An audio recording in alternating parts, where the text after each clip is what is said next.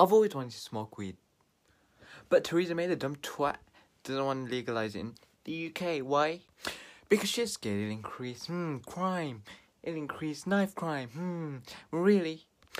Weed sparks creativity, slows the mind down, and helps increase focus.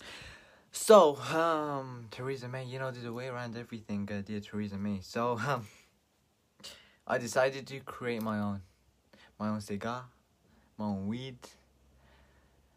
And without further ado, this is called a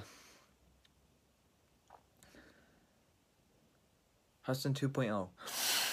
You don't want to feel like Hudson 1.0. On a light day, a less stressful day, maybe. More of a stressful day.